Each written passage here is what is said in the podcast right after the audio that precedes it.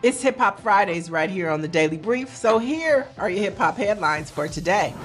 Queen Latifah will receive honors at the upcoming Kennedy Center ceremony. Now, the John F. Kennedy Center for Performing Arts announced this year's recipients of their annual honors, which have been presented to groundbreaking contributors of American culture. Now, for 2023, Queen Latifah will be presented with the Hip Hop Award alongside comedian Billy Crystal, soprano Renee Fleming, Gees frontman Barry Gibb, and the incomparable Dionne Warwick.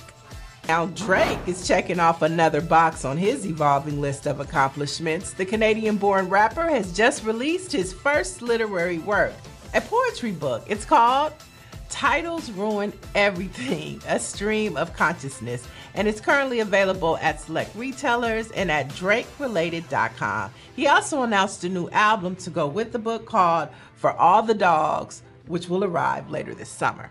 And last but not least, during the BET weekend, Dr. Dre received the first ever ASCAP Hip Hop Icon Award at the organization's 2023 Rhythm and Soul Music Awards. Congratulations to Dr. Dre, and he just keeps racking them up. All right, for the latest in black news, celebration of 50 years of hip hop, you want to head on over to lasentinel.net. I'm Neil Anderson, and you have just been debriefed.